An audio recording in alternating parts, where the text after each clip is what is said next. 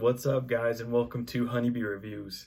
Today, I'll be doing a two minute review of Boldy James and the Alchemist's latest collab album, Bo Jackson. Um, this is the fourth album that they have done together. Um, last year's The Price of Tea in China was kind of the first one that maybe hit the mainstream. Um, it kind of got a little bit more popular than their other projects, but as they continue to work together, obviously they're going to elevate their game. And so this is my favorite album by Boldy James and the Alchemist. So for the, those of you that maybe don't know who Boldy James is, he kind of has Earl Sweatshirt vibes where he kind of does that monotone rhyme scheme. Um, all the words flow really well with each other. Um, it's really clever and it sounds really good.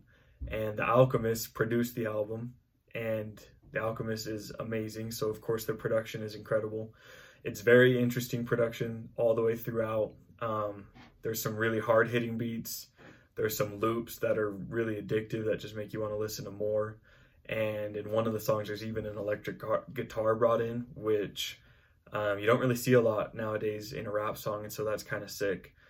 Um, there's great features throughout the album, including Earl Sweatshirt, Benny the Butcher, Freddie Gibbs, a few others. Um, and like I said, personally, I like this album even more than The Price of Tea in China, which was released last year. Um, this album seems a bit more grimy, um, even more polished, if that is possible.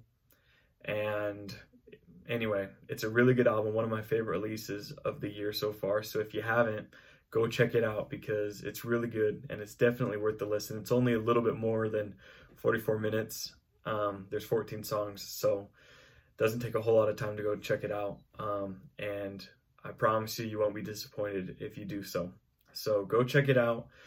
Thank you for watching, and don't forget to like, uh, subscribe, um, follow me on Twitter, check me out on YouTube, my podcast on Spotify or Apple Music, and don't forget to comment your favorite song. Let me know what you guys think of the album because I, for one, am excited about it, and I hope that you guys are too.